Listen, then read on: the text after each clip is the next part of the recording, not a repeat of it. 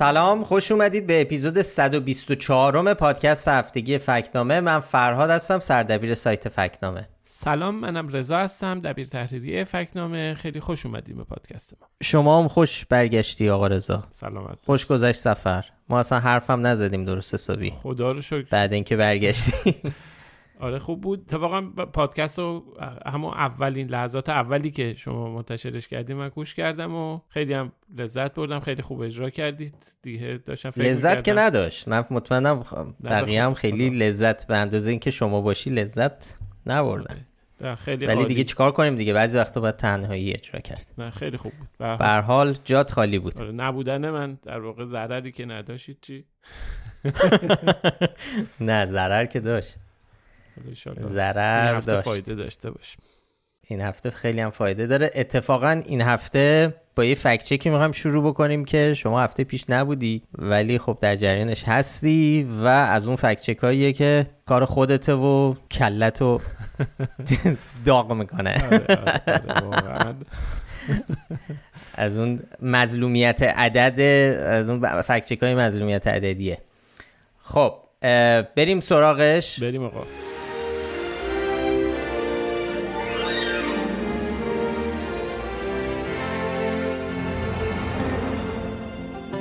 ما هفته پیشم یه فکچک از آقای حجت الله عبدالملکی دبیر شورای عالی مناطق آزاد تجاری و مشاور ابراهیم رئیسی داشتیم. اون دفعه نشان غیر قابل اثبات دادیم به اون موضوع تو اپیزود قبل دربارش صحبت کردیم. ولی همون موقع که داشتیم ضبط می‌کردیم یه ویدیوی دیگه ای از ایشون اومد بیرون که خیلی هم سر و صدا کرده بود. ما اونجا هم حالا من خیلی مختصر بهش اشاره کردم که این عجب عدد عجیب غریبیه. ولی خب بعدش تونستیم درست حسابی بریم سراغش و بازش کنیم و تحلیلش کنیم و ببینیم چقدر غلطه. اماراتی ها اومدن و اتاق سرمایه‌گذاری خارج امارات گفتن که ما تا 100 میلیارد دلار حاضریم سرمایه گذاری کنیم طرحاتون رو بدید. اونا هم تمام طرحها رو یه جا بردن دارن بررسی می‌کنن و در حال رفت و برگشت اون هفتم گفتیم که ادعای عجیبیه. ولی خب حالا ببینیم دقیقتر ببینیم این عدد واقعا یعنی چی. و در ابعاد اقتصاد ایران این ادعای آقای عبدالملکی چه معنایی داره؟ 100 میلیارد دلار یعنی چی؟ ولی قبلش آره. بخوایم بریم سراغ عدد. اول بگیم که آقا چیزی به اسم اتاق سرمایه گذاری خارجی امارات وجود خارجی نداره. منظورش چی بوده؟ میشه حد زد احتمالاً که منظور شورای سرمایه گذاران بین امارات باشه که کارش اینه که سرمایه گذاری های بین این کشور رو در سطح جهانی حفاظت می‌کنه فرصت های سرمایه گذاری مطمئن رو در خارج از امارات پیدا می‌کنه. در واقع یه نهادیه برای اینکه بیاد تسهیل کنه کار رو برای سرمایه گذاران اماراتی که کجا برن سرمایه گذاری کنن ایران کلا ما گیر نمیدیم به اشتباهات لفظی و این شکلی. ایشالا اشتباه لفظیه. آره می‌تونیم بگیم حدس بزنیم که اسمش رو دقیق نگفت. آخه وقتی میریم جلو به اون قسمت عدد می‌رسیم می‌فهمیم که آقا اصلا کلا خیلی جلوتر و فراتر از اشتباه لفظی و اینا هستیم و آره یعنی ما به این قسمتش کار نداریم چون خیلی هم اینو اشاره کردن و به عنوان سوتی هی بولدش کردن. ما اینو رد می‌کنیم خیلی رد می‌کنیم یعنی رد میشیم ازش. بعد از عدد دیگه هر چیزی رو میشه بپذیریم در مورد آقای عبدالملکی. آره. یعنی هر احتمالی می‌تونه صادق باشه با توجه به حالا چیزایی که در صحبت می‌کنیم. با حالا توی مطلب یه مقدار درباره ساختار سرمایه‌گذاری خارجی در امارات توضیح دادیم نوشتیم. که هر کدوم از هفت شیخ نشین امارات اتاقای بازرگانی خودشونو دارن و در نهایت هم یه فدراسیون اتاقای بازرگانی و صنعت امارات وجود داره که اونا دور هم جمع میشن و اینا. این کشور هفت تا صندوق ثروت ملی هم داره. برای حالا تقریب ذهن صندوق حداقل هفت حداقل هفت برای تقریب ذهن صندوق ثروت ملی یه چیزی تو مایه های همین صندوق توسعه ملی یا مثلا صندوق ذخیره ارزی. یه نهادیه که میاد و منابع و منابع سرمایه‌ای رو مثل چیز مثل منابع حاصل از نفت منابع خیلی بزرگ و اینا منابع مالی رو اینها رو میاد و به حال میاد تسهیل می‌کنه که به سمت سرمایه گذاری برن. به سمت سرمایه گذاری حالا در مورد ایران هدف سرمایه گذاری در داخل ایرانه. صندوق توسعه ملی که حالا درستم کار نمی‌کنه اینا اصلا ربطی به موضوع نداره. توی امارات به حال برای هدایت سرمایه ها توی خارج از کشورم به حال خیلی نقش داره. که بزرگترین حالا این صندوق های ثروت ملی تو امارات بزرگترینشون و ثروتمندترینشون تو ابوظبیه که ارزش دارایی هاش حدود 835 میلیارد دلاره. حالا لینک ها و اطلاعات بیشتر رو توی مطلب توی سایت نوشتیم.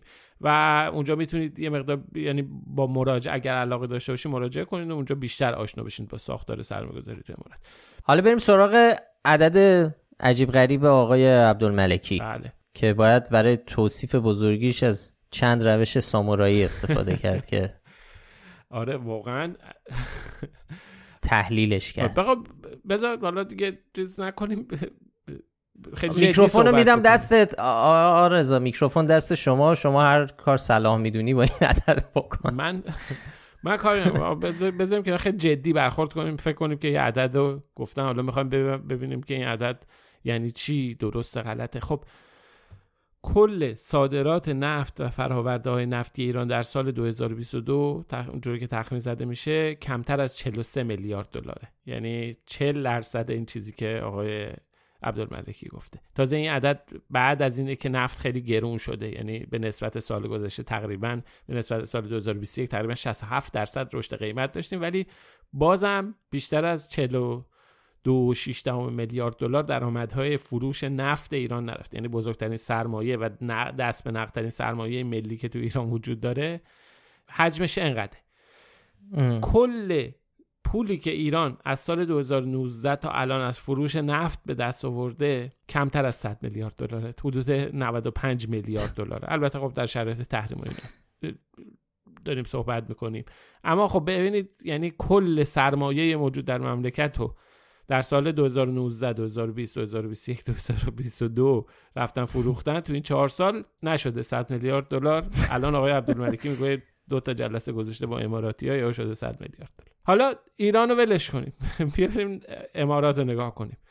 کل نفتی که امارات در سال 2022 فروخته حدود 95 میلیارد دلار. یعنی باید یعنی یک کشور نفتی. یک کشور نفتی مثل امارات 95 میلیارد دلار. بریم توی دنیای ذهنی آقای عبدالملکی. از اونجا نگاه کنیم قضیه رو. یعنی یه چیزی ایشون میگه که کل امارات اومده به ایشون پیشنهاد داده که بیشتر از کل فروش نفتش در سال 2022 که تازه نفت هم انقدر گرون شده بیاد سرمایه گذاری کنه. اونم توی مناطق آزاد فقط توی جایی که آقای عبدالملکی توش داره اونجا مدیریت می‌کنه. این یه موضوع. یه موضوع دیگه مثلا بحث ظرفیت اقتصاد ایرانه برای جذب سرمایه گذاری خارجی که اونم نسبت ها عجیب غریبه. خب منظورمون چی از ظرفیت ایران؟ یعنی که چه ظرفیتی وجود داره؟ یعنی که ببینیم آقا در طول سالهای گذشته عملا چقدر سرمایه گذاری خارجی اومده و ایران تونسته اونا رو جذب کنه؟ زورش چقدره؟ جا چقدر جا داره؟ شما نمی‌تونی یهو مثلا توی یه ظرفی که هزار سال دو قطره ریختی یهویی بیای مثلا 6 لیتر آب خالی کنی که. اصلا ظرف جا میشه اندازش هست. اینا رو باید در نظر بگیر ببین تو ایران متوسط سرمایه گذاری خارجی جذب شده در سال گذشته تقریبا یک میلیارد دلاره. ببین یعنی چیزی که رفتن تمام سرمایه‌گذاری خارجی که موفق شدن جذب بکنن در سال گذشته روش های مختلف یک میلیارد دلار بر اساس حالا چیزی که تو آخرین گزارش کنفرانس تجارت توسعه سازمان ملل متحد آنکتاد توی اونجا اومده یه چنین عددی هست. توی 20 سال 23 سال گذشته هم هست عدداش آماراش اونا رو بیایم نگاه بکنیم. کل توان جذب و ظرفیت اقتصادی ایران در مجموع توی 23 سال گذشته 60 میلیارد دلار بوده. حالا وقتی نسبت می‌گیریم دو خورده ای میشه به طور متوسط. همه رو با... تازه این عددی که همه رو با هم جمع کردیم که اوجش بعد از برجام بوده که اوجش رسیده بوده به رکورد 5 میلیارد دلار در سال که اونم یه اتفاق عجیب غریب بوده یه مورد استثنایی بوده. حالا یه چیزی که اینجا باید توجه بکنیم حالا فارغ از این عددهای عجیب غریبی که داریم میگیم این اختلاف عدد آقای عبدالملکی با اون عددا چیزی که آقای عبدالملکی داره میگه تازه فقط برای مناطق آزاده داره در مورد حوزه کاری خودش حرف می‌زنه درباره مناطق آزاده. ما این عددهایی که داریم میگیم درباره کل ایرانه. دقیقا. من خیلی احساس چیز ما توی فکت هفته پیش که داشتیم اون عددا رو بررسی می‌کردیم اون موقع صحبت 200 هزار میلیارد تومن و اینا بود که اونا هم عددهای بزرگی بود. اومدیم مقایسه کردیم ولی گفتم حالا با توجه به ظرف سرمایه‌گذاری غیر ممکن ولی الان پشیمون میشن بعد از این عدد 100 میلیارد دلاری که گفته شده یا واقعا اونم نشان بی اساس می‌تونستیم بدیم. بله درباره سرمایه گذاری منطقه آزاد عبدالملکی داره صحبت می‌کنه. یه بخشی از اقتصاد ایران که ظرفیت سرمایه گذاری داره. ولی ما داریم میگیم که آقا این عدده در مقایسه با کل اقتصاد ایران سرمایه گذاری خارجی که تو اقتصاد ایران انجام شده این 100 میلیارد دلار بیش از دو برابر کل سرمایه گذاری خارجی تو 23 سال گذشته است. خب این یه چنین چیزی چجوری ممکنه؟ بعدم خود سرمایه گذاری خارجی که امارات انجام میدم در مقیاس این عددی که این آقا گفته خیلی ناچیز به نظر می‌رسه. کل سرمایه گذاری خارجی امارات در کل دنیا تو کشورهای دیگه تو جاهای مختلف جمع از سال 2018 تا 2022 یعنی توی فاصله پنج سال بوده 102 میلیارد دلار. بعد شما بیاید تصور کنید که یهو گفتن ما کل حجم سرمایه گذاری که تو پنج سال توی در کل دنیا. کل دنیا داشتیم. می‌خوام بیاریم بدیم به عبدالملکی تو همین چهار تا منطقه آزادی که دسته این آقای بیایم اونجا سرمایه گذاری کنیم. خلاصه این عددا بسیار بسیار عجیب غریبه و وقتی که میایم اونا رو به نسبت واقعیت میسنجیم با این مقایسه که انجام میدیم ببینیم که واقعا درکی از عدد و رقم وجود نداره. یعنی یا میلیارد نمی‌دونه چیه یا دلار نمی‌دونه چیه یا سرمایه‌گذاری خارجی نمی‌دونه چیه یا اصلا دیگه بقیش یه نمی‌دونم دیدین؟ احتمالا خیلی ها دیده باشید و شنیده می‌خواستم همینو بگم. ترکان رو می‌خوای بگی آره؟ آره اون مصاحبه ترکان خ... عدد نمی‌فهمی. واقعا حرف اونجا هم خیلی جالبه. اونجا هم داره درباره قاچاق یه چیزی یه عددی میگه که ترکان میگه عدده عجیب غریبی که آره میگه تو می‌دونی این عددی که داری میگی یعنی چی؟ اونم میگه آره من می‌دونم. میگه نمی‌دونی. والله نمی‌دونی. 200 میلیون تون رو می‌گفت تو یه بازه زمانی اومد می‌گفت اصلا می‌دونی چند تا کشتی میشه؟ می‌دونی چند تا اسکله میشه؟ می‌دونی چند تا اصلا جا برای خالی کردن اینقدر بار قسم نباید خب نه قبول یا عدد نمی‌شناسی یا عدد نمی‌شناسی. به هر حال حالا خیلی این هفته گذشته بعد از انتشار این خبر و این اظهارات عبدالملکی خیلی زیاد این ور اونور درباره این موضوع صحبت شد. خیلی ها خندیدن ولی ما هم خنده ولی خیلی خنده تلخ و دردناکه. درسته به خاطر اینکه سمت هایی که ایشون داره اولا که سمت فعلیش که خب خیلی سمت مهمیه. سمت کمی نیست به جز این مشاور رئیس جمهور هم هست این آقا. وزیر بوده تو کابینه بوده. قبل قبلا قبلترش هم معاون کمیته امداد بوده. این آقا سمت های کمی نداشته و همچنان هم خیلی نقش مهمی داره تو دولت و کابینه. و و آقا فرهاد. این حالا ما داریم میخندیم این تصمیم گیری ها اینا خب تاثیر مستقیم می‌ذاره رو زندگی مردم رو سیاست گذاری ها که مستقیما زندگی میلیون ایرانی رو تحت تاثیر قرار میده. و جز اینم بگیم که جز افرادیه که به عنوان تئوریسین به عنوان نظریه پرداز به عنوان اقتصاددان حالا اقتصاد اول باید عدد بدونی. به عنوان اقتصاددان داره فعالیت می‌کنه تو اتاقهای فکر تو هسته مرکزی قدرت تو دفتر خامنه ای این ور ما نشانه های محکمی داریم ارجاعاتی داریم که خامنه ای اومده بعدا یه چیزی رو گفته که پیشترش از زبان عبدالملکی و امثال هم شنیده شده. یعنی این نگرانی هم وجود داره که واقعا این حرفا ترور عدد و اینها که انجام میدن اینها میره و میشه دستمایه سیاستگذاری در بالاترین سطوح تصمیم گیری تو جمهوری اسلامی که وضعیتش همینه که الان داریم می‌بینیم. درسته. ما آقای عبدالملکی پروفایل داره در سایت فکنامه ما فعل تا الان پنج ادعا از ایشون رو فکت چک کردیم. یک نشان غیرقابل اثبات گرفته دو تا نادرست و دو تا شاخدار. اولین شاخدارش هم اگه باشه فکر می‌کنم اجازه بده 31 اردیبهشت 1400 منتشر کردیم که گفته بود اقتصاد ایران از اقتصاد چین بازتره. رفته بود یه شاخص دیگه رو به عنوان باز بودن اقتصاد اومده بود. معرفی. آره. یعنی اشتباه کرده بود نفهمیده بود اونجا هم که این شاخص معنی چیه و اینا. درسته. قبل از اون هم زمان کرونا اگه یادتون باشه گفته بود که در طبق دستورالعمل جدید آمریکا افراد دارای سندروم داون فلج مغزی یا اوتیزم در صورت ابتلا به کرونا به حال خود رها می‌شوند تا بمیرند. اینم خب یه چیز اشتباهی بود. یعنی یک برداشت کاملا اشتباه و غلط از یک نوشته ای در یه روزنامه. که در همچی چیزی وجود نداشت. و بعد هم بعد هم خب تو سمت های مختلفش حالا اظهار نظرهای دیگه ای داشته که دو تاش تو همین این هفته و هفته پیش بود که ما دربارش حرف زدیم. به حال شاخدار دادیم بهش دیگه. شاخدار دادیم و خدا به خیر کنه.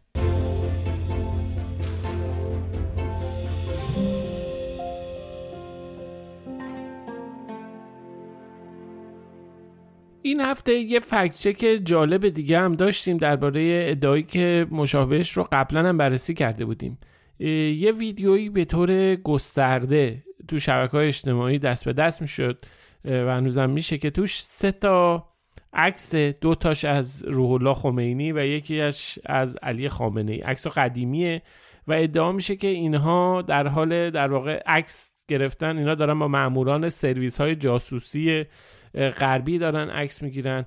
گفتن رولا خمینی جاسوس سازمان اطلاعات مخفی بریتانیا MI6 بوده و علی خامنه ای هم علی خامنه ای با شرقی در ارتباط مأمور کاگبه روسی است. آره دیگه با این با اتکا به این عکس‌ها می‌خوان چنین چیزی رو بگن. انگار که این هم سندشه. خب ما قبلا شبیه این رو هم بررسی کرده بودیم. یه فکچکی بود سال 99 منتشر کردیم. اونجا دو تا از این عکسایی که حالا دوباره به تازگی داره دست به دست میشه تو این ویدیو هم هست. ویدیویی که میگیم در واقع از این کلیپ های کوتاه اینستاگرامی منظورم. توضیح دادیم ماجرا چیه. این قضیه هم که خب می‌دونید که اونایی که تو این فضاها هستن این قصه ها سال هاست داره گفته میشه. اینکه خمینی معمور نمی‌دونم سیایه یا اصلا کلا دولت های غربی باعث سقوط حکومت پهلوی شدن و دست اینا در کاره. در مورد خامنه ای هم که خب حتما شنیدید که نمی‌دونم در دانشگاه پاتریس لومونبا در روسیه درس خونده و دست پرورده کاگبه است و اینا. حالا می‌رسیم به اونا. خب یکی از عکسایی که از آیت الله خمینی است که اینه که حالا بدون لباس روحانیت پالتو تنشه و کنارش دو سه نفر دیگه هم دیده میشن که بارونی تنشونه که خب یکیش مصطفی خمینیه پسرش. خب این لباس ها مثلا این شکل رو زیاد می‌کنه که اینا معمورن و جاسوسن آدمای دور خمینی. ولی خب این عکسیه که مربوط به ترکیه است. زمانی که اونجا اقامت داشته آقای خمینی.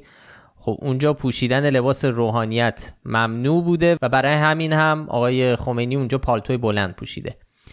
عکس در بورسای ترکیه گرفته شده و مربوط به همونجور که گفتم بعد از اینه که خمینی به از ایران تبعید میشه در سال 43 در آبان 43 و مدت 11 ماه در شهر بورسا در شمال غرب ترکیه بوده و ماجرای عکس هم اینه. توی فکچه که که قبلا نوشتیم اونجا می‌گفتن جاسوس آمریکا بوده این عکس هم بالا سندش. بله اون فکچک درباره این بود که خمینی مامور CIA بوده اینجا شده مامور MI6 یه عکس دیگه هم هست تو این ویدیو که تو اون فکچک چند سال پیش ما هم اونجا بهش اشاره کردیم.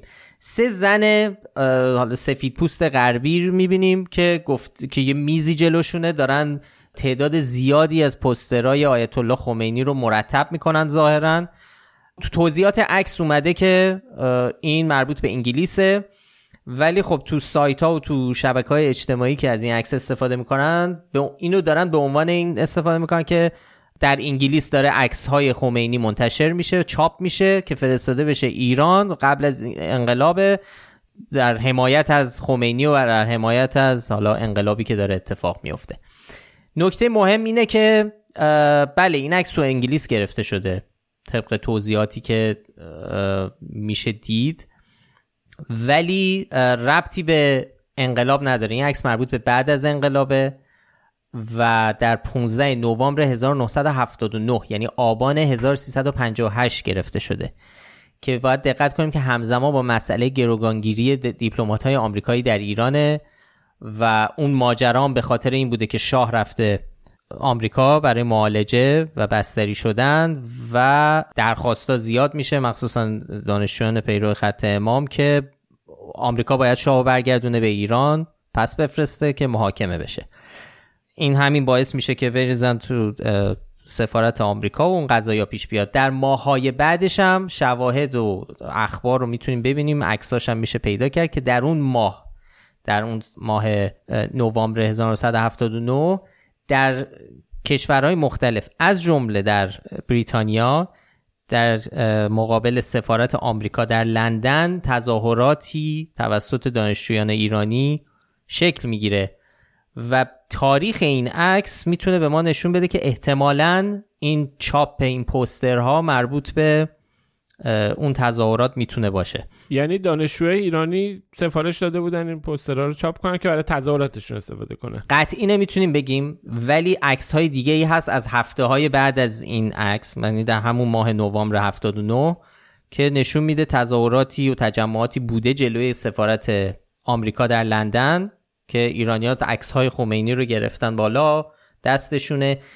اینا رو میشه دید و اینطوری میشه. خب روش احتمال قوی تر اینه که همچین اتفاقی افتاده وگرنه خیلی با عقل جور در نمیاد و ما منطق که بخوان در حتی اگر هم تو حکومت بریتانیا می‌خواسته دفاع بکنه و حمایت بکنه از انقلاب ایران بخوان عکس‌ها رو برای چی تو لندن چاپ بکنن بعد با هواپیما بفر یکی بفرستن اونم قبل از انقلاب هنوز تو حکومت پهلوی اینا رو وارد ایران بکنن. خب اگه سفارت لندن در تهران می‌خواست حمایت بکنه خب همونجا تو خود تهران می‌تونستن چاپخونه یه چاپخونه ای رو برن پول بدن اینا رو مخفیانه چاپ کن. می‌تونن این که به صرفه تر و منطقی تره تا اینکه تو لندن چاپ بکنن عکس شیپ بکنن به تهران.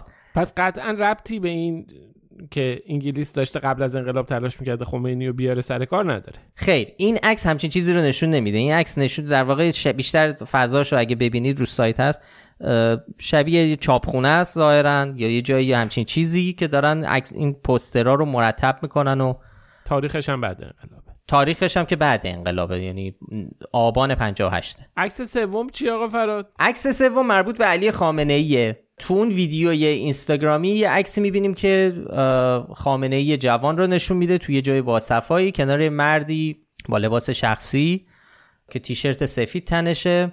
خب این ادعا میشه که یعنی تگی که زدن رو عکس در اون ویدیو اینستاگرامی اینه که این مامور کاگب است. آقای تیشرت سفید در کنار خامنه ای دوتایی با هم عکس یادگاری گرفتن. نکته مهم اینه که این عکس کامل نیست. این عکس کات شده کراپ شده. تو عکس اصلی یه آخوند دیگه هم در سمت راست آقای خامنه ای هست و خب این عکس رو که سرچ می‌کنیم نشون میده که این فرد محمد جواد فضل الله یه روحانی اهل لبنان که از دوستان دوران جوانی خامنه ای بوده و خلاصه این عکس یک عکس سه نفره است. خاطرات این سفر هم هست. گفته شده که فضل الله اومده بوده مشهد بعدش همراه خامنه ای میرن قسمت شمال ایران مازندران و گیلان. این عکس مربوط به اون سفره سفر گیلان. و عکسای دیگه هم هست گفتی؟ عکسای دیگه هم هست. اون اون یه, اون یه دونه اون عکس سه نفری هست. یعنی بیشتر عکس‌ها در واقع سوژه های اصلی آقای فضل الله تو اون عکس. حالا تو یکیش یه فرد دیگه هم اونجا هست. که حالا عکسای دیگه از دو نفری با هم تو قایق نشستن و دارن همش در حال گشت و گذار. درباره این که نفر این نفر سوم اون فرد تیشرت سفید که این ویدیو اینستاگرامی میگه مامور کاگبه است توضیح قطعی وجود نداره ولی ایرج مستاقی فعال سیاسی توی وبلاگش به همین عکس اشاره کرده. گفته این آدم اسمش حسن راستشوه میگه ایشون در انزلی بوده. سالها با قایقش مسافر جابجا جا می‌کرده. اونجا هم در واقع یه جورایی همراه آقای خامنه ای و آقای فضل الله بوده. داره اینا رو جا آره. همین خامنه ای و فضل الله و سالها این کارش این بوده. بعدا هم در یه یخ در بهش فروشی در انزلی باز کرده. حالا ما قطعی نمی‌دونیم چیه ولی تنها اطلاعاتی که میشه پیدا کرد از اینکه این فرد کیه این وبلاگ آقای ایرج مستاقیه معمور کاگبه هم اینم هم با همون روش منطقی میشه حد زد که خب اگه معمور کاگبه هم بودیشون چه دلیلی داره؟ بیان با هم دیگه عکس یادگاری بندازن و خیلی قشنگی بخندن به سمت دوربین. خیلی با کارایی که کاری که یک معمور حالا امنیتی و اطلاعاتی بخواد بکنه جور در نمیاد. یه نکته ما تاکید بکنیم. قبلا هم گفتیم ما آره. نمی‌دونیم. یعنی اینو که آیا رابطه داشته به خمینی با سیایی و امای 6 یا خامنه ای با کاگبه اینا رو اصلا نمی‌دونیم. وارد این قضیه اصلا این فکت چک نمیشه. موضوعش اینه که این عکسا بی در واقع چنین چیزی رو ثابت نمی‌کنه. سندی در تایید یه چنین نظریه ای که حالا می‌تونه نظریه توته باشه می‌تونه یه چیزی با هر چی باشه. اینا این تصاویر در واقع تاییدی برای اونها نیست توضیحات منطقی دیگه ای برای بله و خب اینا همه در راستای همون قضاییه که دست غرب پشت این ماجره هاست روی کار اومدن جمهوری اسلامی و از بین رفتن حکومت پهلوی توطعه غرب بوده. چرا؟ چون ایران انقدر داشته قدرتمند می‌شده که برای غرب خطرناک داشت می‌شد. برای همین برای اینکه بتونن تسلط بیشتری داشته باشن راهش این بوده که حکومت پهلوی بره کنار و آخوند بیاد سر کار. که اینا هم نمونه هاشم تو فکچک های دیگه داشتیم دیگه. از قصه های دیگه که نمی‌دونم قمزنی رو سفیر انگلیس رو اولین بار را انداخت نمی‌دونم نظری رو اولین بار تو سفارت انگلیس دادن. چرا؟ نمی‌خواستن خرافات رو وارد جامعه ایرانی بکنن و ایرانیان رو عقب نگه دارن. این همیشه این قصه ها بوده که حالا میگم بازم این تئوری ها و این فرضیات ممکنه چیز داشته باشه ولی اینا اینهایی که تا الان دربارش نشون داده میشه این تصاویری که میگن این چیزهایی که به عنوان سند و افشاگری و اینا منتشر می‌کنن چنین چیزهایی رو ثابت نمی‌کنن. سند دیگه ای باید پیدا کنید برای این ادعا. اینا فایده نداره. اینا چیزی رو ثابت نمی‌کنه. اون عکسش با مصطفی خمینیه. اونم که با آقای قایقران نه اون قایقران فوتبالی نه. واقعا اصلا راستشوی قایقران. این از این.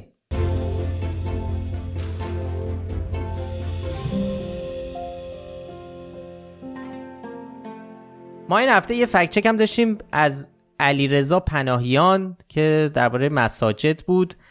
آقای پناهیان رو احتمالا خیلیاتون می‌شناسید. واعظ معروفیه که علاوه بر اینکه در تریبون های مختلف سخنرانی می‌کنه رئیس اتاق فکر رهبر جمهوری اسلامی در دانشگاه هاست.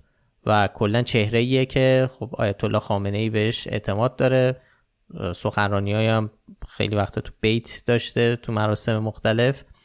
ایشون یه گفتگو کرده با سایت آقای خامنه ای اونجا گفته در ساختار مساجد تقریبا نسبت به دوران تاغوت هیچ تحولی پیش نیومده. زمینه حرفش هم اینه که جوونها تو مساجد مشارکت داده نمیشن همه چی دست نخورده باقی مونده و البته میگه مثلا بسیج دوره ای اومده و اونجا ازش با صفت نسیم یاد می‌کنه. میگه نسیمی اومد. نسیمی وزیده. آره. ولی خلاصه چیزی دست نخورده به اون صورت و خب انتقادش هم بیشتر به نحوه مدیریت مساجد در زمان حاله. و خب ما به بهانه دور بررسی درستی این حرف رفتیم سراغ موضوع مسجد و رابطش با جمهوری اسلامی و به نظر من که فکچک خیلی خوبی شد که اطلاعات جالبی درباره نحوه اداره مساجد در دهه های اخیر و در دوران جمهوری اسلامیه.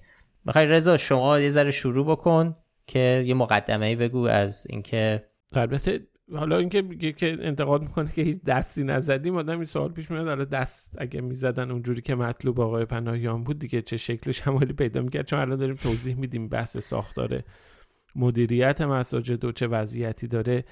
خب اول این توضیح رو بدیم که ما تو این مطلب سراغ نقش مساجد توی قبل از انقلاب نرفتیم. که مثلا بررسی کن از جنبه های مختلف سیاسی به خصوص اجتماعی بررسی کردن. این مسئله کار ما موضوع این فکت چک نیست. اینکه مثلا نهاد مسجد در دوران پهلوی اینا چه نقشی داشتن چه جایگاه داشتن. این قسمت شما کاری نداشتیم. چیزی که ما رفتیم سراغش مربوط میشه به بعد از انقلاب و اتفاقایی که به مرور در ساختار نهادی به نام مسجد رخ داده و تغییراتی که انجام شده. فکر می‌کنم خب ما برای اون قسمت اول خب مقدار کمبود دیتا و کمبود اطلاعات مستند و اینها داشتیم. وارد تحلیل هم, هم نخواستیم بشیم. اما قسمت بعد از انقلاب رو وقتی که میایم بررسی می‌کنیم بر اساس اسناد و فکت ها و شواهد قطعی که جلو چشمون هست می‌تونیم بررسی کنیم این نشون میده تغییر تحولاتی که به نسبت گذشته انجام شده رو. خب به عنوان مثال مثلا تعداد مساجد خب ما می‌دونیم که تعداد مساجد رشد قابل توجهی کرده بعد از انقلاب. به حال خود حکومت هم وارد شده در زمینه سرمایه گذاری برای ساخت مساجد. این رو نهادهای مختلف در جمهوری اسلامی بر عهده گرفتن از نهاد دولت به عنوان حالا دولت مستقر تا نهادهای عمومی مثل شهرداری و اینها مشارکت دارن. آمار دقیقی از تعداد مساجد همین الان هم ما نداریم. که مثلا بدونیم فلان استان فلان شهر چند تا مسجد. این آمار نیست توی داخل ایران. حالا یه طرحهایی به اسم آمایش مساجد اینا به راه افتاده که نتایجش هنوز منتشر نشده. اما عدد رقم های تقریبی گفته میشه از جمله که مثلا میگن که تعداد مساجد بعد از انقلاب سه برابر شده. اما حالا صرف نظر از این از این مسئله تعداد بگذاریم. توی قوانین بالادستی هم ما می‌بینیم که بعد از استقرار جمهوری اسلامی ما یک سری قانون و مصوبه داریم که به طور مشخص درباره مساجد اومدن تهیه شدن تدوین شدن. از همون سال 1368 که آقای خامنه ای رهبر میشه خب در ایران مرکز رسیدگی به امور مساجد به عنوان نهاد رسمی تأسیس میشه که مدیریتش هم میدن به آقای محمد رضا مهدوی کنی که یکی از چهرهای تاثیرگذار بوده. خود آقای خامنه ای رهبر جمهوری اسلامی برای برخی از مساجد به طور مستقیم میاد متولی تعیین می‌کنه یعنی سطح مداخله در این سطح. توی برنامه های توسعه که به حال اصلی ترین سند اقتصادی توسعه اقتصادی کشور هستش هر پنج سال یه بار تدوین میشه توسعه مساجد به حال مطرح تو برنامه قانون تو قانون برنامه سوم. به وزارت مسکن تکلیف شده که زمین رو بدون دریافت هزینه بدن به مساجد که حالا برن و پای پایگاه بسیج هم توش بسازن. شبیه این به وزارت راه و ترابری هم تکلیف شده که توی ترمینال ها پمپ بنزینا مسجد تاسیس بشه. به وزارت امور اقتصاد و دارایی در واقع تکلیف شده که هزینه های احداث و تعمیر مساجد و تجهیزشون رو تقبل کنه. به شهرداری ها سازمان جنگل ها و مراتع حتی تکلیف شده که مسجد بسازن. حالا سازمان جنگل و مراتع بیاد تو پارک های ملی و اینها مسجد بسازه. بودجه های تحقیقی تصویب شده که بیان بررسی بکنن نهادهای تحقیقی پژوهشی علمی که مسجد چجوری می‌تونه نقش پررنگتری داشته باشه. سازمان تبلیغات اسلامی به عنوان نهاد رسمی خیلی در واقع بزرگ تو که بعد از انقلاب تأسیس شده. اونم هست که جداگونه میاد برنامه میده. بودجه اختصاصی داره برای مسجد. خب شبیه این خیلی زیاده. ما خیلی بخوام مثلا سریع یکی دوتاشون نمونه رو بگیم. مثلا سال 1383 بر اساس قانونی دولت موظف میشه طرح جامعه گسترش فضاهای مذهبی و مساجد رو اجرا کنه. سال 89 مصوب میشه که انواع وزارتخونه ها باید بیان توی توسعه و نگهداری مساجد هم کاری کنن. خیلی از این دست قوانین و اینها چه در قوانین کلان و چه در قوانین خرد هم ما زیاد. یعنی یه بخشی از این سه برابر شدن تعداد مساجد بعد از انقلاب و در دوران جمهوری اسلامی به خاطر همین قوانین و بودجه هاست دیگه. بله به حال پول که باشه خب میاد و توسعه پیدا می‌کنه که توسعه فیزیکی پیدا می‌کنه. بله اینا برنامه توسعه است قانون برنامه توسعه است که اصلا میشه سند بالادستی و مبنای بودجه ریزی سالانه که بر این اساس میان بودجه ها رو تعیین می‌کنن. پس بنابراین اگر توی قانون برنامه تکلیف شده به فلان نهاد یا سازمان که باید بری مسجد بسازی یا باید فلان کارو بکنی برای تحول مساجد برای پررنگ شدن نقش مساجد این تو قانون بودجه تبدیل میشه ترجمه میشه به ردیف بودجه ردیف بودجه میاد میره توی خزانه داری تبدیل میشه به خود بودجه تخصیص بودجه بودجه پول میشه پول میاد بیرون پروژه عمرانی میشه پروژه تحقیقی میشه. مسجد میشه. مسجد میشه. حالا غیر از اینا ما خب به حال مجموعه مفصلی از دستورالعمل و قوانین خرد و اینها داریم. سال 93 مثلا تصویب می‌کنن که در سازمان اوقاف بخش معاونت امور مساجد را اندازی بشه. یعنی اونجا سازمان اوقاف هم بیاد به عنوان متولی اونجا نقش آفرینی کنه. تو سال 94 تو مجموعه که اونجا دوباره یه قانون دیگه است مصوب میشه تو مجموعه که بیش از هزار واحد مسکونی می‌خواد داشته باشه باید هزینه احداث مسجد و خانه عالم حالا عنوانی که تو متن قانون جایی که همون امام جماعت مسجد میره میشینه. باید اون هزینه هم در واقع تأمین بشه به عنوان یک چیز واجب. مثل همون قوانینی که میگن برای اینقدر تعداد جمعیت حتما باید مدرسه باشه. مسجدم به زور در واقع یعنی مسجدم میاد جزء چیزایی که باید به زور توی اون طرحهای توست برای طرحهای کلان و انبوسازی و اینها توش باشه. غیر از این سندهای دیگه ای هم هست. مثلا سال 1376 آینامه ساماندهی بهسازی عمران مساجد کشور تصویب شده. سند ملی مساجد. به حال گفته میشه که در دست کار که داره تصویب میشه. یا اون چیزی که اولش من گفتم اون بحث طرح آمایش مساجد که بیان بر بررسی بکنن. اینها همه هست. به اضافه اینکه به حال در مداخله دولت تو زمینه اداره مساجد هم تردیدی نیست. این رو هم نقش حضور فعالی که پایگاه بسیج دارن تو مساجد هم سازوکار تعیین امام جماعتی که توی مساجد داریم. حالا یه سری مسجد گندهاری که خود خامنه ای انجام میده مسئولیت تعیین متولی و این چیزها رو. یه سری مسجد کوچیکان به حال نهادهایی که هستن نهادهای کوچیکی هستن واقعا به صورت خیلی جدی مداخله دارن. این دولت که میگی در واقع منظور حکومته نه بله بله لزوم. قوه مجریه نیست. نه مجموعه حکومت. مجموعه حکومت. آره یعنی اتفاقی افتاده تو این چهل و خورده ای سال این بوده که مسجد برخلاف اون چیزی که آقای پناهیان میگه نه تنها ساختارش تغییر کرده و بیشتر و بیشتر تبدیل به یک نهاد حکومتی شده برعکس چیزی که قبل از انقلاب بوده که بیشتر یک نهاد مذهبی و محلی بوده. این سازوکار بروکراتیک عظیم پشتش نبوده. و به هر حال اون تصوری که از مسجد وجود داشته قبل از انقلاب به عنوان یک نهاد محلی و مذهبی و کم و بیش مستقل از حکومت این دیگه داره به مرور از این واقعیت فاصله می‌گیره. دقیقا همینطوره. همون یعنی بگیم که حالا آقای پناهیان منظورش چیه؟ چه اون ایدئالش چیه؟ دنبال چی میگرده؟ مسجد مطلوب از نظرش چیه؟ واقعا نمی‌دونیم ولی همین مسجدایی که همین الان هستن توی به حال انتخابات ما دیدیم چه وضعیتی داره توی پایگاه بسیجشون توی اتفاقاتی که میفته توی نارامی هایی که تو اعتراض هایی که میاد و رخ میده چه اتفاقاتی میفته توی همین بحث بودجه به حال اینا سالانه بودجه های کلانی میره و صرف تو از به واسطه نهادهای که تعریف شده به مساجد اختصاص داده میشه. مثلا تو همین لایه بودجه سال 1402 به طور مشخص برای مرکز رسیدگی به امور مساجد 98 میلیارد تومان اختصاص دادن. به بودجه جاری فقط. که این رو تو مجلس بررسی کردن اضافهش هم کردن. کردنش 158 میلیارد تومان.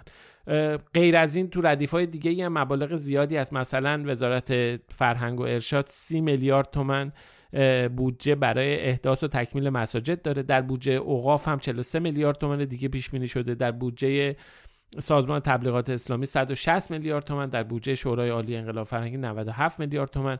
بودجه کانونهای فرهنگی مساجد وابسته به وزارت ارشاد اسلامی. خودش اون خود 477 میلیارد تومن بودجه داره. همه اینا رو جمع بزنیم یعنی به طور مستقیم و غیر مستقیم 965 میلیارد تومن یعنی تقریبا هزار میلیارد تومن برای یک سال هزینه جاری مساجد. فقط بودجه مستقیم داریم که تو ردیفش نوشته.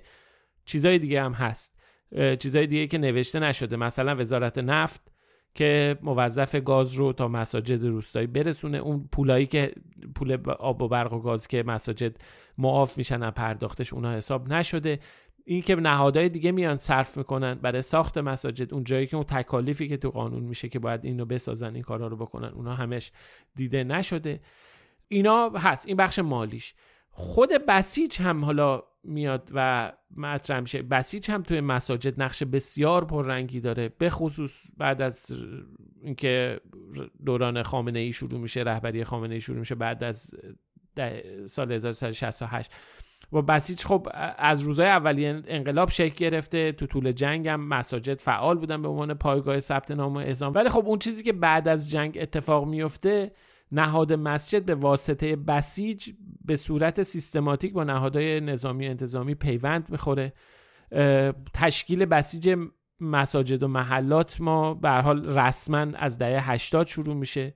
تو سال 1388 خیلی رسمی میشه اون موقع است که خامنه ای محمد رضا نقدی رو به ریاست سازمان بسیج منصوب می‌کنه که تا قبل از اون اصلا اسمش بود نیروی مقاومت بسیج یه تغییر ساختاری اتفاق میفته در سال 88 که مهمه.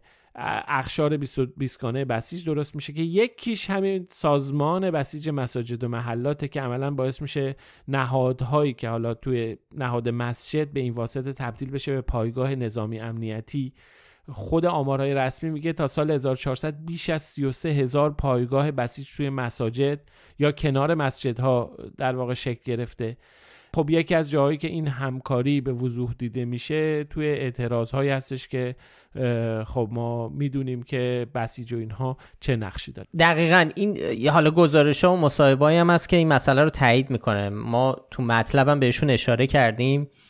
امام جماعت مسجد ولیعصر تو تهران آبان سال 1401 تو اوج اعتراضای سراسری گفته بود که دو ماه بسیجی های مسجد آماده باش هستن و با کلانتری دارن همکاری می‌کنن. یا مثلا گزارش های درباره بقیه مساجد است که چه نقشی تو سرکوب اعتراض ها داشتن. سازمان تبلیغات اسلامی بیانیه داده بود که و گفته بود برای محکوم کردن این اعتراض ها در مساجد تجمع کنن CNN هم در بهمن 1401 گزارشی منتشر کرد که طبق تحقیقاتش نشون می‌داد که بعضی از شاهدان که دستگیر شده بودند گفته بودند که در زیرزمین مسجد بازداشت موقت می شدند تا بعد انتقال پیدا بکنن جای دیگه. یه چیز دیگه هم که باید سریع بهش اشاره بکنیم که یه ذره بیشتر نشون بده که چقدر فاصله گرفته از نقشی که مسجد قبل از انقلاب داشته تا الان و امروز چه وضعیتیه. در مورد ساختارش و اون وضعیت بروکراتیکی که گفتم. مثلا باید ببینیم که در طول این چل سال چقدر نهادهای مختلفی به عنوان متولی مساجد معرفی شدن یا تو مساجد حضور دارن. نمونهش اینه که مثلا دفتر نمایندگی ولی فقیه استانها حضور داره.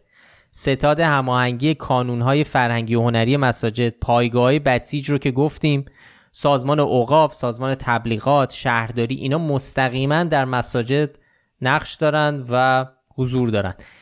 بیشتر از 20 تا نهاد هم هستن که به صورت غیر مستقیم در مساجد حضور دارن که اکثرشون هم بعد از انقلاب.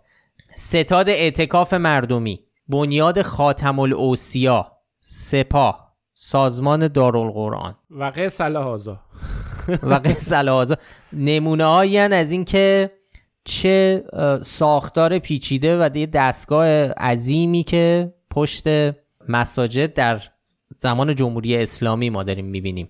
این و این حرف که در ساختار مساجد از زمان پهلوی تا الان تغییری مشاهده نمیشه یا تغییری داده نشده حالا از هر زاویه‌ای که آقای پناهیان بخواد بهش نگاه بکنه به شدت از واقعیت فاصله داره و برای همینم نشان شاخدار گرفته از ما. آقای پناهیان دوست نداره ولی واقعیت چیز دیگه ببین هم آقای پناهیان ظاهرا بیشتر, می‌خواد آره. یعنی یه, یه سیستم و ساختار بزرگتر از این می‌خواد که یه ذره سخته تصور اینکه بزرگتر از این دیگه قراره چه اتفاقی برای نهاد مسجد بیفته.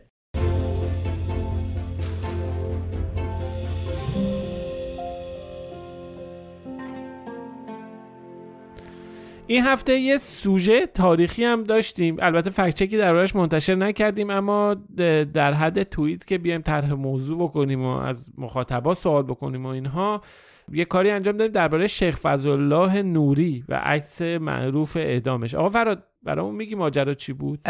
بی دلیل هم نبود. دیگه نه مرداد سالگرد اعدام شیخ فضلالله نوری بود و امسال هم تو شبکه های اجتماعی کاربران مصوم به ارزشی یه هشتگایی رو در این باره داغ کردن و خب تو خود میدون توپخونه هم مراسم برگزار شد. میدون توپخونه محلیه که شیخ فضل الله اونجا اعدام شده و و اتفاقا همین آقای پناهیان که الان ذکر خیرشون بود سخنران برنامه بود. شیخ فضل نوری رو دیگه احتمالا همه می‌شناسن. روحانی معروف مخالف مشروطیت بود. یکی از مهمترین نماینده های مشروع خواهی بود که در مقابل مشروط خواهی حرفش این بود که باید قوانین قوانین جامعه همشون بر اساس احکام اسلام باشن. مشروط خواه بعد از فتح تهران در واقع ادامش می‌کنن دیگه. بله بله. دیگه حالا ما وارد جزئیات قصه نمیشیم. چیزی که ما می‌خوایم دربارش حرف بزنیم عکس مشهوریه که سالهای ساله یعنی فکر می‌کنم حتی خیلی قبل از انقلاب اصلا. همیشه یه عکسی به عنوان عکس اعدام شیخ فضل نوری منتشر میشه که احتمالا هم دیده باشید. یعنی اصلا اینو سرچ بکنید. عکس میاد.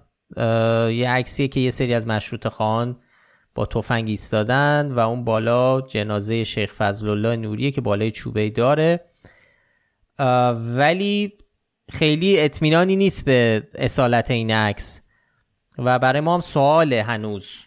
هنوز ما هم به نتیجه قطعی نرسیدیم. ولی برای ما سواله که قصهش چیه که این ماجرا واقعیه واقعی نیست. ولی خود عکس هم یه چیزی داره دیگه. یه ذره حالتش و نوع گردنش و اینا یه جوری انگار طرح و با دست کشیدن عکس واقعی نیست. بله اگه دقت بکنید اون قسمت صورت شیخ فضل الله حتی بافت عکس متفاوته با بقیه عکس. این یعنی اون قسمت صورت انگار که از یه چیز بریده شده کندن بعد دور سر رو با ایربراش اینجوری یه ذره محو کردن که طبیعی تر بشه. یه جای کار میلنگه.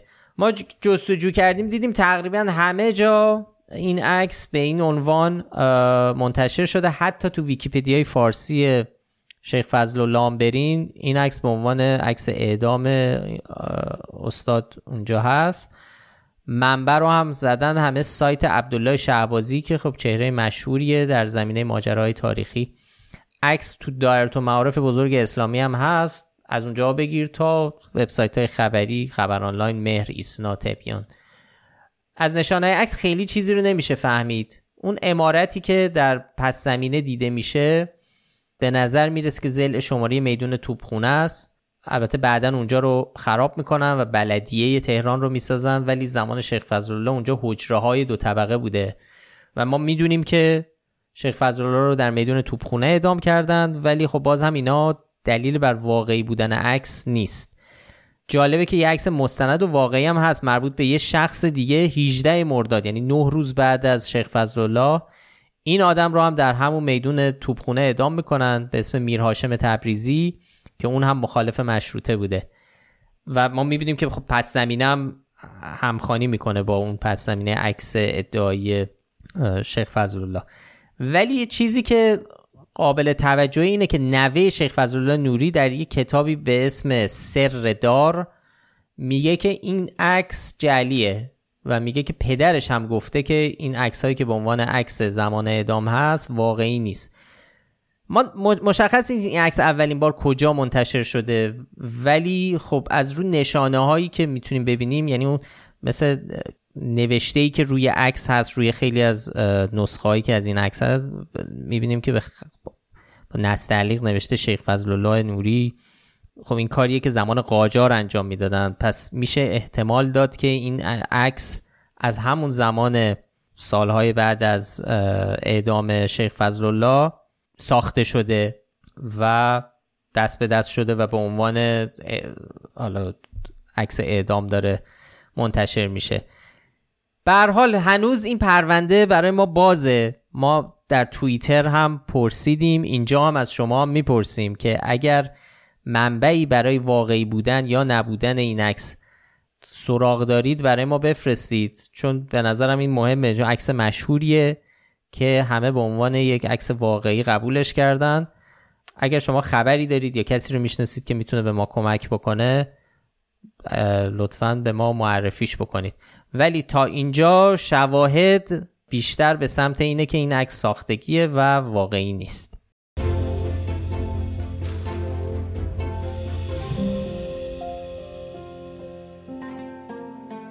این هفته یه سوژه دیگه هم داشتیم که باز هم مربوط می‌شد به فضا و تئوری توته مربوط به هوا و فضا.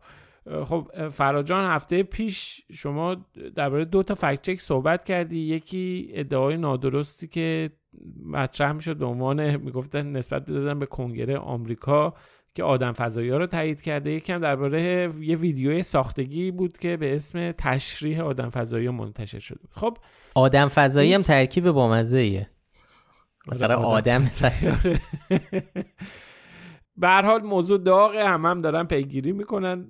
یعنی خیلی از میزان واکنش هایی که حتی همین فکچه که ما گرفت می‌تونیم بگیم خیلی این موضوع رو خیلی مخاطبا برای گروه طیف بسیار گسترده از مخاطبا موضوع جذابیه این بحث جذاب نه جدی. موجودات فضایی. موضوع آره. جدیه و اصلا عصبانی شده بودن از اینکه ما چرا نشان نادرست داده بودیم. دیگه آقا فراد چون نمی‌تونی منکر بشی که آدم فضایی ولی حالا واقعا بریم سراغ این دفعه درباره این فکت که ما درباره یه آدم فضایی واقعی یعنی یه آدمی که واقعا فضا رفته درباره باز آلدرینه یکی از فضانوردانی که روی کره ماه نشسته و هم سفر نیل آرمسترانگ توی سفر به ماه بوده. یه ویدیویی منتشر شده که داره میگه که ما روی ماه ننشستیم یعنی نرفتیم ماه و اینا. یه متن مفصل هم همراه این کلیپ هستش که داره دست به دست میشه تو سوشال میدیا و هواداران تئوری توته خلاصه خیلی حال می‌کنن با این ویدیو.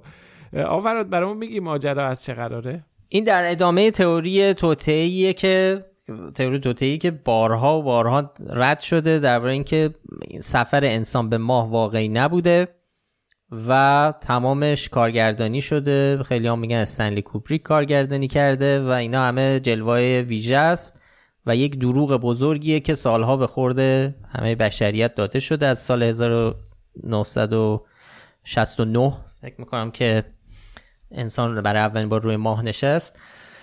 ولی خب حالا نمی‌دونم چه جوری توضیح میدن که دوازده نفر آدم ما می‌دونیم نشستن رفتن به ماه. همه اون دوازده نفر رو همه فیک بوده. این ویدیو حرفش اینه که حالا تو اون کپشنی که کنارش نوشته اینه که باز آلدرین در سالهای اخیر بارها و بارها تاکید کرده که انسان به فضا نرفته و اینا دروغه و هیچ وقت پا روی ماه نذاشتن. قضیهش اینه که این کلیپ که پخش شده از صحبت های باز آلدرین در جای مختلف اینا دستکاری شده. ویدیو یکیش ویدیو یک از این ویدیوها مربوط به یه جلسه پرسش و پاسخی که سال 2015 برگزار شده در دانشگاه آکسفورد. اونجا یه نفر از مخاطبان از آلدرین می‌پرسه که ترسناکترین لحظه در سفر به ماه کدوم لحظه بود.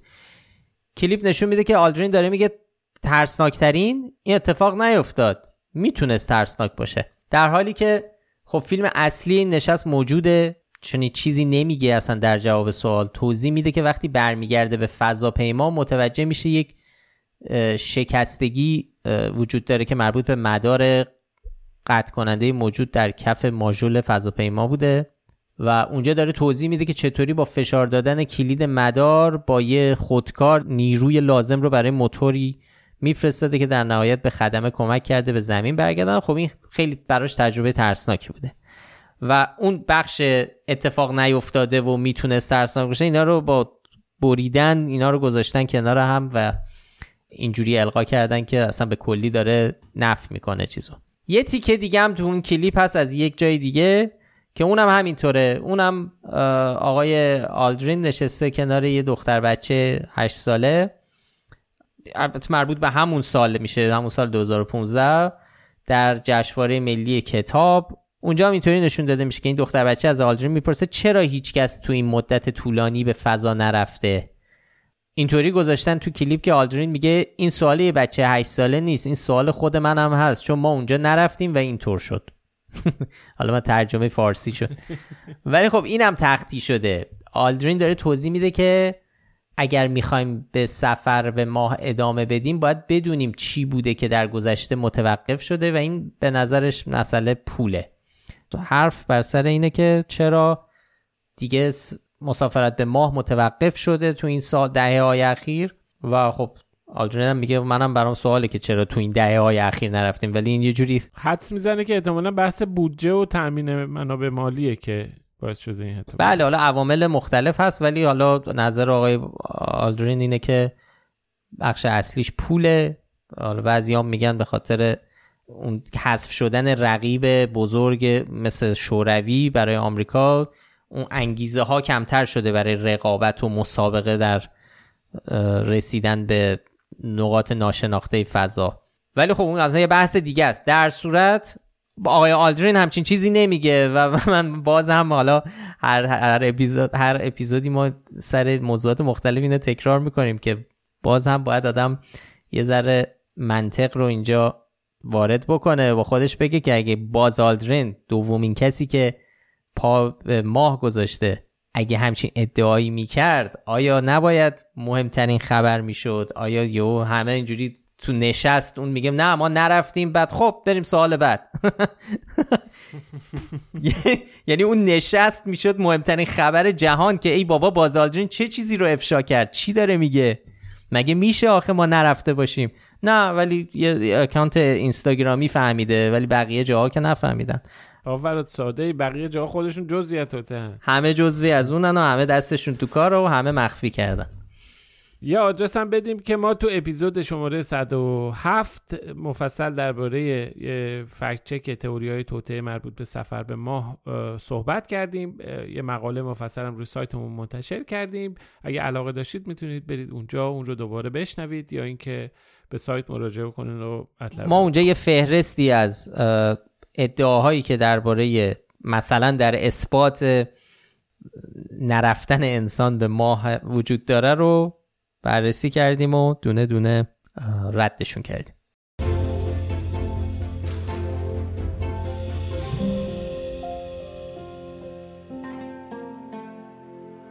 فکچک آخر بریم با یه مطلبی درباره اولین کارخانه تولید بچه که یه مطلبی توی توییتر مطرح شده بود. اتفاقا یکی از روزنامه‌نگاران قدیمی هم این توییت رو زده بود.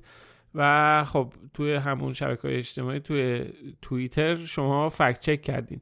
برامون تعریف می‌کنیم ماجرا چی بود و چه مسئله ای مطرح شده بود و شما چیکار کردین و چی نوشتین؟ خب خیلی کوتاه خب آقای بهروز بهزادی مدیر مسئول روزنامه اعتماد که خب روزنامه خیلی مهمیه در ایران که ایشون رئیس هیئت مدیره انجمن پیشکسوتان مطبوعات هم هست.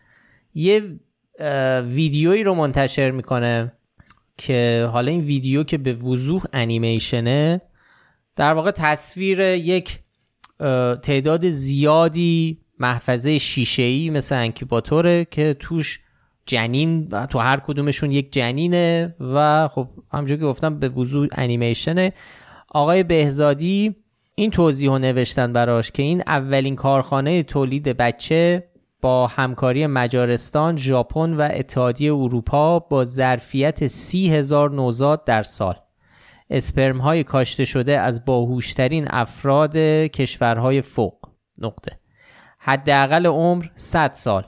واقعا به کجا داریم می‌رویم؟ توییتیه که آقای بهزادی می نویسه و بعد از اونم کانال تلگرامی سهام نیوز هم عینا همین رو دوباره منتشر می‌کنه. ولی خب چند ساعت بعد بدون هیچ توضیحی بر میدارن. احتمالا فهمیدن که این فیکه. ولی خب این ادعای جدید نیست. این تصاویر رو آقای هاشم القیلی مروج علم تهیه کننده و فیلمساز یمنی در آذر 1401 تو یوتیوب و بقیه شبکه های اجتماعی منتشر کرد. خب این تصاویر همونجور که گفتم ساختگی هن. آقای قیلی هم در گفتگو با رویترز اینو تایید کرده که بله چنین تجهیزاتی وجود خارجی ندارن و این فیلم یه ایده مفهومیه. حالا به صورت خلاصه اگر بخوام بگیم رشد جنین خارج از رحم یک بحثیه که در علم داره پیگیری میشه دارن روش کار می‌کنن. اصطلاح انگلیسیش هم artificial womb رحم مصنوعی. که در دست پژوهشه. ولی هنوز خیلی کار داره که تمام مراحل رشد جنین خارج از رحم اتفاق بیفته. یعنی هنوز بشر نتونسته همه مراحل رو بیرون از رحم کنترل کنه. ولی خب چیزیه که داره حالا در دنیای علم داره روش کار میشه. و آقای بهزادی تصور کردن که این انیمیشن واقعیه و و به حال بر این اساس توییت زدن. هنوز هم توییتشون رو پاک نکردن ایشون البته یه توضیح هم نخیر تو توییتشون رو پاک نکردن و ما این فکت چک رو که البته تو توییتر منتشر کردیم در حد سه تا توییت. زدن بلاک کردن فکنامه رو آقای واقعا؟ آره بهزادی و یه توضیح هم خب خیلی هم زیر اون پست براشون کامنت گذاشتن که آقا این فیکه و این در جواب یک کاربر که بهش گفته که از شما که انسان با تجربه هستین بعیده همچی چیزی رو منتشر کنیم میگه به تجربه ربطی نداره. دنیا به این سو می رود و چه بخوایم چه نخواهیم علم در این زمینه کارش را می کند حالا حتی اگر فیک هم باشد چنین کاری علمی است و در خیلی از آزمایشگاه این روند پیگیری می شود بله این روند داره پیگیری می شود ولی خب این اون توضیحاتی که نوشتید چی میشه آقای بهزادی؟ این که با همکاری مجارستان ژاپن اتحادیه اروپا ظرفیت سی هزار نوزاد در سال اسپرم کاشته شده از باهوش‌ترین افراد. حداقل عمر 100 سال. اینا چی؟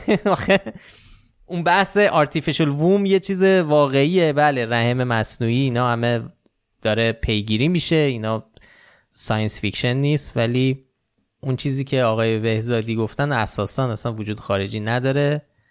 متاسفانه نه تنها پاک نکردن بلکه block کرد. حالا اون فکت‌نامه block کردن که حالا خیلی اهمیتی نداره. کاش حداقل یه توضیح درستی می‌دادن پاک می‌کردن یا به حال یه ذره احساس مسئولیت آدم باید بکنه تو پخش این ماجرا. چون حالا سحام نیوز متوجه شد و برداشت. ولی خب خیلی جاهای دیگه اینو منتشر کردن و احتمالا و پخش شده. بگذریم. خب اینم از مدیر مسئول روزنامه اعتماد. خب آرزا می‌خوای بریم سراغ فیلترینگ در ایران و کارهایی که ما داریم می‌کنیم در قالب پروژه اینترنت آباد.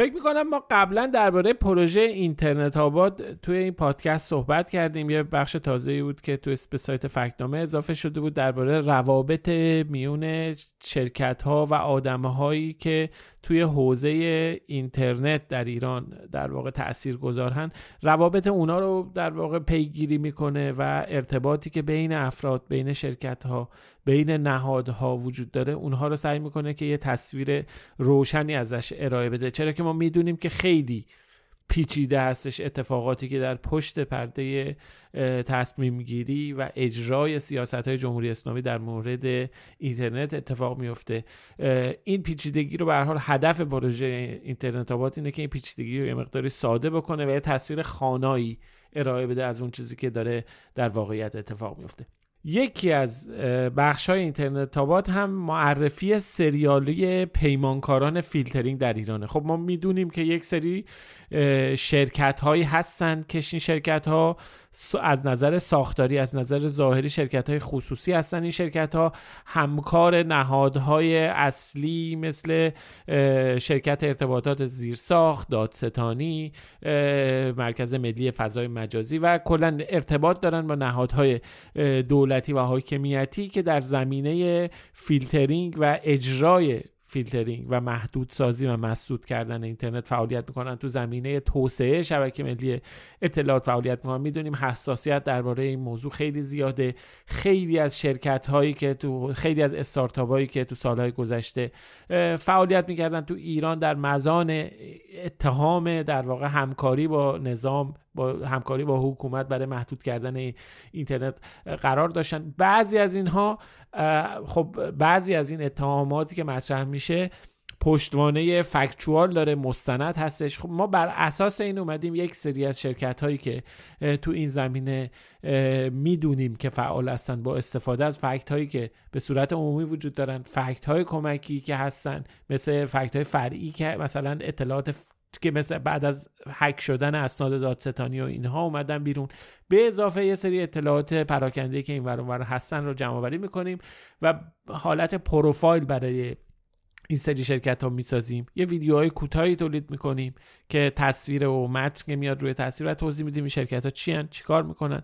همه اینها رو بنا داریم برنامه داریم که وقتی که این دونه دونه پخش کردیم این ویدیوها رو منتشر کردیم. بیایم دونه دونه اینا رو کنار هم بذاریم و یک مطلب مفصل بلکه هم یک مستند کوتاه تلویزیونی دربارهشون بسازیم. تا الان سه قسمت رو بررسی کردیم. شرکت سامان گستر سحاب پرداز رو اومدیم وضعیتش رو مرور کردیم. هم از نظر اداری هم از نظر ارتباطی که داره قراردادهایی که داشته با در واقع شرکت های دولتی برای تأمین تجهیزات تفکیک ترافیک داخلی خارجی و به حال قراردادهایی که با نهادهای وابسته به قدرت مثل سپاه و اینها داشتن و نقشی که توی مسدود کردن فیلتر شکنه و وی پی ها ایفا کردن. اینا رو اومدیم بررسی کردیم. شرکت بعدی رو که رفتیم سراغ شرکت یافتار پژوهان پیشتاز رایانشه که این اسم شرکت هم واقعا آره. ماجراییه برای خودش. آدم نمیچرخه بقیه. ولی هم معروف شرکت یافتار که اون هم اسناد متقنی وجود داره درباره اینکه یکی از پیمانکاران واقعا اجرایی فعال تو زمینه فیلترینگ و محدود کردن مسدود سازی اینترنت. ارتباط نزدیکی هم با آقای رسول جلیلی داره که در حال حاضر رئیس دانشگاه شریفه ولی سالهاست به عنوان یکی از چهره های اصلی و تئوریسین ها نظریه پردازهای فیلترینگ هوشمند توی جمهوری اسلامی شناخته میشه عضو شورای عضو حقیقی شورای عالی فضای مجازی منصوب آقای خامنه ایه و به حال آدم بسیار توی زمینه محدود کردن اینترنت دست بلندی داره ید طولایی داره این آقای رسول جدیدی. این یافتارم مرتبط ارتباط تشکیلاتی داره با آقای جلیلی. یکی دیگه از شرکت هایی که تا الان ما پروفایلش رو منتشر کردیم شرکت داده پردازان دورانه که می‌دونیم پیمانکار کمیته فیلترینگ سپاه همراه اول ایرانسل مخابرات. و در واقع نقش فعال ایفا می‌کنه در زمینه فیلترینگ. توی ایمیل های لو رفته از هک دادستانی خب نقش به نقش این گروه اشاره شده به عنوان پیمانکار فیلترینگ. از اعضای هیئت مدیرش به عنوان افراد کلیدی حوزه فیلترینگ نام میشه. قراردادهاشو مرور کردیم اون تعدادی که به حال اسنادش اومده بیرون و در دسترس هستش که مثلا تو این قراردادها به صراحت به تجهیزات سانسور و فیلتر کردن و اینها اشاره شده و جالب هم هستش که با عناوینی مثل صیانت و پالایش و اینا وقتی می‌خوان توی اسناد رسمی صحبت بکنن درباره فیلترینگ و مسدودسازی از این عبارت های اینجوری استفاده کنن خلاصه این پروژه اینترنت آباد و این پروژه پیمانکاران فیلترینگ رو دعوت می‌کنیم که دنبال بکنید. نمیشه نسخه صوتی رو توی پادکست گذاشت چون در واقع narration نداره. یه موسیقی و در واقع نوشتهایی روی تاثیر. ولی سعی می‌کنیم که بعد که این تمام این پروفایل آماده شد یک مستند جمع جوری درباره اینها آماده بکنیم و سعی بکنیم یه تصویر واقعی ارائه بدیم بر اساس اطلاعات و فکت های موجود درباره شرکت های در ظاهر خصوصی که همکاری می‌کنن با حکومت جمهوری اسلامی ایران برای محدود کردن اینترنت و محدود کردن آزادی دسترسی به اینترنت در ایران. خیلی ممنون از توضیحاتت. کاری که می‌تونیم بکنیم الان اینه که می‌تونیم لینک اون ویدیوها رو اون سه تا شرکتی رو که تا الان بررسی کردیم بذاریم تو توضیحات پادکست فعلا تا اینکه بعدا که کامل شد توی فرمت بهتری بریم سراغشون.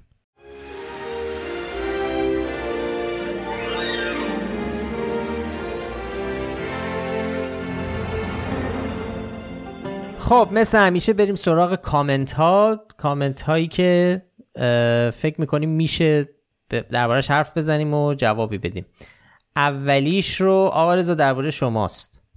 درباره من؟ آره. محسا حالا به شوخی نوشته دوستان روند اینجوریه که دو اپیزود در میون یکی از آقایون میرن سفاسیتی این وسط ماها که جمعه سر کار می‌خوایم فکت چک گوش کنیم که ببینیم دنیا دست کیه رکب می‌خوریم. حقیقتا یه جور شکست عشقیه. با شماست. لطف دارن. خیلی ممنون. تشکر می‌کنم و بر... من سعادت نداشتم هفته پیش در خدمت شما شد ولی آفرات واقعا خیلی خوب اجرا کردن. من سفری هم رفتم. اینم بگم بنده نرفتم صفا سیتی. هر دو دفعه ای که نبودم سفر کاری بود. OK باش. میگه OK باشه. منم بود دیگه. سفر کاری بود. کاری تفریحی. نه نه بود دیگه. یاسی. برای نوشته شوهر من خیلی به فرازمینی ها علاقه داره و با شنیدن خبرهای هفته گذشته کلی هیجان داشت. منم کل هفته منتظر بودم تا با فکنامه مشت محکمی به ذوق هیجانش بزنم. یعنی چی آخه به فرازمینی ها علاقه داری؟ فقط به من علاقه نشد اینکه علاقه به فرازمینی ها که خب چیز عجیبی نیست. منم خیلی علاقه دارم.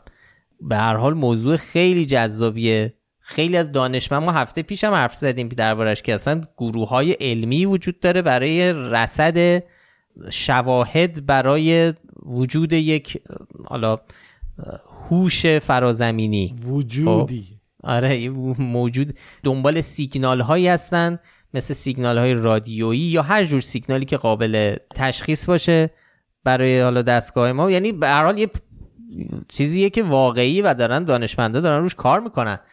اینکه حالا فرازمینی ها قطعا هم هیجان انگیز بوده حرفایی که زده شده تو این یکی دو سال و این ماجرایی که حالا به کنگره رسیده. به حال جالبه و همه هم باید دنبالش بکنیم. منم خیلی همون داریم دنبال می‌کنیم دانشمندان دارن دنبال می‌کنن. حرف اینه که هنوز سندی ارائه, ارائه نشده. تا, و تا وقتی که سند قابل بررسی و ملموس نیاد درباره وجود هوش فرازمینی یا حتی اومدنشون به زمین ما هنوز فعلا این رو باید پروندهش باز باشه برامون و ببینیم صبر کنیم ببینیم چی میشه. این فرقش اینه. یه پرانتز من باز بکنم. یکی از دوستان که روزنامه نگار حوزه علم و تحقیق می‌گفت با مزه می‌گفت. می‌گفت اون چیزی که دانشمندا درباره وجوده خارج از زمین تحقیق می‌کنن. خیلی حوصله سربر و تیزتره یعنی دنبال مولکوله هایی میگردن که حیات رو به اون معنی اون حیات فرازمینی میگم مثل این حالت قصه و داستانی اون حیات یه چیزه. خیلی نداره ولی اونم مشغول تحقیق مفصل هستن. دنبال نشانه های حیات توی حالا هزاران کیلومتر دورتر. بله حیات که اصلا اون حیات هم هنوز پیدا نشده. یعنی حالا من یه ذره زیادی جلو رفتم و گفتم هوش. یه بخشیش بحث, بحث اینه که موجوداتی که باشن که اصلا قابلیت ارتباط داشته باشن با ما یا ما در سطحی باشیم که اصلا بتونیم با اونا ارتباط برقرار کنیم. سیگنال هایی از طرف اونا برسه مثل سیگنال های رادیویی یا هر چیزی که ما متوجه بشیم بله یک موجودات دیگه ای هستند که به لحاظ تکاملی به جایی رسیدن که می‌تونن حالا نشانهایی از خودشون در فضا پخش بکنن. حالا بخش سفر و اینا دیگه مراحل پیشرفته است. بله همونجوری که شما گفتی بیشتر اصل کار هنوز اینه که اصلا ما یه مولکول پیدا کنیم. یه یه یک موجود حتی تکسلولی در مثلا یکی از سیارات مریخ یا روی یکی از اقمار سیاره ها با ذهنیت science fiction که میری با ذهنیت این داستان ها اینا میری خیلی می‌خوره تو ذوق آدم. بله بله. همش همینه دیگه. فروغ ولی برامون یه کامنت مفصل نوشته بود. حالا ظاهرا در نقد مطالبی که شما هفته پیش گفته بودی و یه چیزایی رو مطرح کرده بود به عنوان نشانه. اونم می‌خوای کامنتشو بخونی اگه توضیح هست بگی برامون. سعی می‌کنم چون یه ذره به نظر میاد نقطه گذاری ها انجام نشده داره خوندنش سخته ولی من سعی می‌کنم. سلام و خسته نباشید آقایان فکنامه. همیشه نمیشه هر چیزی رو با علم ثابت کرد. یا دانشمندی تایید کنه که موضوعیت داشته باشه.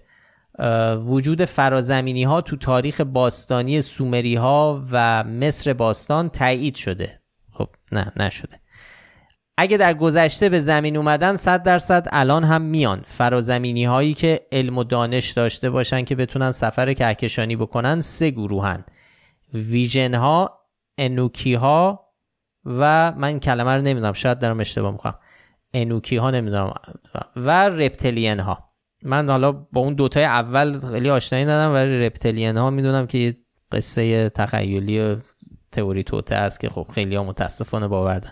سازه های مصر باستان و اهرام سگانه که در قطب جنوب هم یک هرم هست توسط رپتلین ها که هنوز زیر زمین هستند ساخته شده. انوکی ها هم فرازمینی هایی بودن که کره زمین رو برای ما انسان ها مساعد کردن و نژاد ما انسان ها هم از آنها میاد.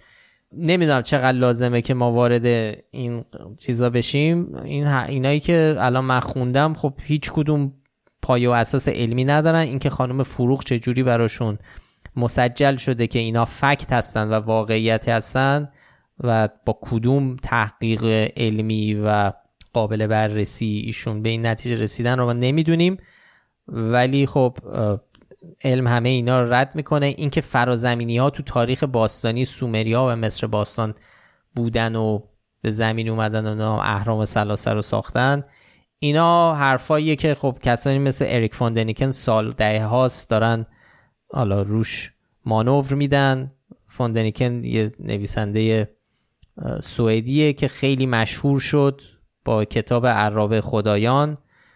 که حالا تئوریش اینه دیگه نظریش اینه که این تکنولوژی نشانه هایی هست از دوران باستان که فرازمینی ها به زمین اومدن و اون خدایانی که در افسانه ها و اسنادی که گفته میشه که از آسمون اومدن و نمی‌دونم سوار بر آتش بودن و نمی‌دونم عرابه ای داشتن که نمی‌دونم آتیش ازش میمده اینا داشتن در واقع اون سفینه ها رو توصیف می‌کردن. ولی چون درک دیگه ای نداشتن اینجوری نوشتن دربارش. و اهرام سلاسه رو خیلی اصرار داره که بگه اینا اصلا نمی‌تونه کار انسان باشه و قطعا موجوداتی فرای انسان اینا رو کمک کردن که ساخته بشه و الان اسنادش رفته ولی هنوز میشه با نقاشی ها و طرحهایی که در اهرام سلاسه یا بقیه آثار باستانی است می‌تونیم بفهمیم که بله اینا داشتن در واقع اون موجودات فرازمینی رو توصیف می‌کردن وقتی حرف از خدایانه می‌زدن با قدرت هایی که تو افسانه ها ازش یاد می‌کنن. همه اینا خب اینا هیچ کدوم خب جامعه علمی اینا رو قبول نداره و آقای فوندنیکن هم سند علمی سند درست حسابی ارائه نداده و باستان شناسا هم همه اینو رد می‌کنن. اصلا هیچ چیزی وجود نداره. در قالب شبه علم هم دسته بندی میشه. قطعا اینا شبه علمه.